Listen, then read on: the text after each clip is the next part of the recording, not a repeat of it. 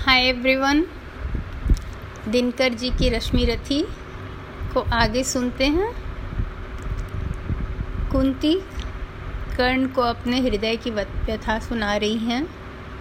उन्हें ये बात बहुत बहुत दुखद लग रहा है और तिलमिला रहा है कि कर्ण जो कि उन्हीं का ज्येष्ठ पुत्र है, वह उनके बाकी पाँच जो पुत्र हैं, उनको मारेगा। और वो पाँचों पुत्र भी कर्ण को ही मारेंगे। ये बात उन्हें बर्दाश्त नहीं हो रहा है और इसीलिए वो उससे कुछ प्रार्थना करने आई हैं। अब हम आगे सुनते हैं दिनकर जी की रचना में कि कुंती क्या कहती हैं और कर्ण क्या जवाब देते हैं। कर्ण के अंदर तो जैसे ज्वालामुखी भरा था, उन्हें अपनी माँ से कितनी नफ़रत थी, वो सब अभी बाहर आ जाता है। चलिए सुनते हैं। बाजी तो मैं हार चुकी कब को ही, लेकिन विरंची निकला कितना निर्मोही। तुझ तक न आज तक दिया कभी भी आने, यह गोपन जन्म रहस्य तुझे बतलाने। पर पुत्र, सोच अन्यथा न तू कुछ मन में, यह भी होता है कभी कभी जीवन में। अब दौड़ वत्स दो गोदी में वापस आ तू, आ गया निकट विध्वंस न देर लगा तू। जा भूल देश द्वेष के जहर, क्रोध के विष को। रे कर्ण समर में अब मारेगा किसको? पाँचों मांडव हैं अनुज, बड़ा तू ही है। अग्रज बन रक्षा हेतु खड़ा तू ही है। नेता बन कर में सूत्र समर का ले तू अनुजों पर छत्र विशाल बाहु का दे तू संग्राम जीत कर प्राप्त विजय अति भारी। जय मुकुट पहन फिर भोग संपदा सारी। यह नहीं किसी भी छल का आयोजन है। रे पुत्र, सत्य ही मैंने किया कथन है। विश्वास न हो तो शपथ कौन मैं खाऊं?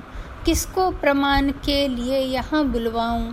वह देख पश्चिमी तट के पास गगन में, देवता दीप्ते जो कनकाग वसन में। जिनके प्रताप की किरण अजय अद्भुत है तू उन्हीं अंशुधर का प्रकाश में सूत है। रुक प्रथा पोछने लगी अश्रु अंचल से।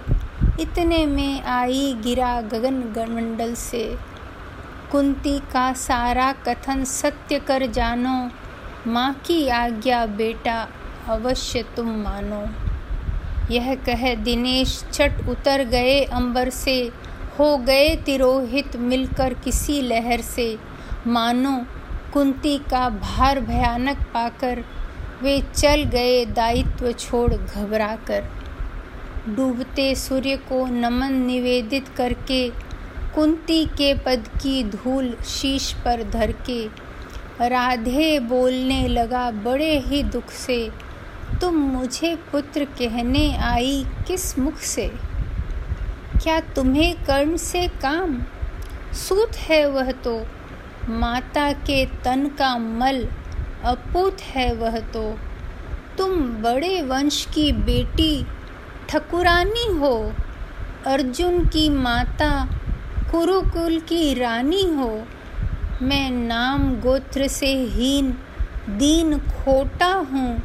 सारथी पुत्र हूँ, मनुज बड़ा छोटा हूँ। ठकुरानी, क्या लेकर तुम मुझे करोगी? मल को पवित्र गोदी में कहाँ धरोगी?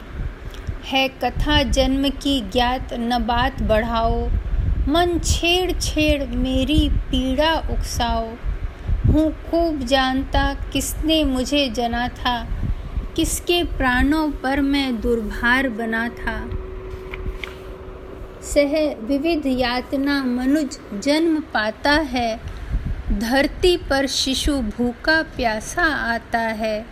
माँ सहज स्नेह से ही प्रेरित अकुलाकर पय पान कराती, उर से उसे लगाकर। मुख चूम जन्म की क्लांति हरण करती है। दृग से निहार अंग में अमृत भरती है। पर मुझे अंक में उठा न ले पाई तुम। पय का पहला आहार न दे पाई तुम।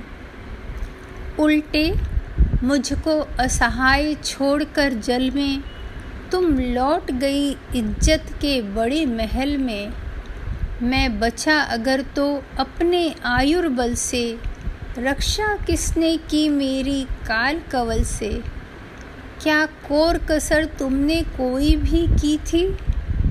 जीवन के बदले साफ़ मृत्यु ही दी थी। पर तुमने जब पत्थर का किया कलेजा, असली माता के पास भाग्य ने भेजा। अब जब सब कुछ हो चुका, शेष दो क्षण हैं। आखिरी दाव पर लगा हुआ जीवन है। तब प्यार बाँध करके अंचल के पट में, आई हो निधि खोजती हुई मरघट में। अपना खोया संसार न तुम पाओगी। राधा माँ का अधिकार न तुम पाओगी। छिन्ने स्वतत्व, उसका तो तुम आई हो, पर कभी बात यह भी मन में लाई हो। उसको सेवा, तुमको सुकीर्ति प्यारी है, तुम ठकुरानी हो, वह केवल नारी है। तुमने तो तन से मुझे काढ़ कर फेंका, उसने अनाथ को हृदय लगाकर सेका। उमड़ी न स्नेह की उज्जवल धार हृदय से, तुम सूख गई मुझको पाते ही भय से। पर राधा ने जिस दिन मुझको पाया था, कहते हैं उसको दूध उतर आया था। तुमने जन कर भी नहीं पुत्र कर जाना। उसने पाकर भी मुझे तनय निज माना। अब तुम ही कहो, कैसे आत्मा को मारूं? माता कह, उसके बदले तुम्हें पुकारूं? अर्जुन की जननी, मुझे न कोई दुख है। जो तो मैंने भी ढूंढ लिया निज सुख है। जब भी पीछे की ओर दृष्टि जाती है चिंतन में भी यह बात नहीं आती है। आचरण तुम्हारा उचित या कि अनुचित था?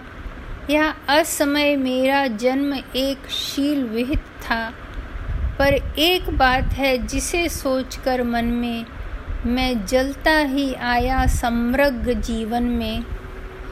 अज्ञात शील कुलता का विघ्न माना, भुजबल को मैंने सदा भाग्य कर जाना। बाधाओं के ऊपर चढ़ धूम मचाकर पाया सब कुछ मैंने पौरुष को पाकर। जन्मा लेकर अभिशाप, हुआ वरदानी। आया बनकर कंगाल, कहाया दानी। दे दिए मोल जो भी जीवन ने मांगे, सिर नहीं झुकाया कभी किसी के आगे। पर हाय हुआ ऐसा क्यों, वाम विधाता? मुझ वीर पुत्र को मिली भीरू क्यों माता? जो जमकर पत्थर हुई जाति के भय से। संबंध तोड़ भागी दूध मुहे तनय से। आज यहीं तक ख़त्म करते हैं। आगे आगे पढ़ेंगे थैंक यू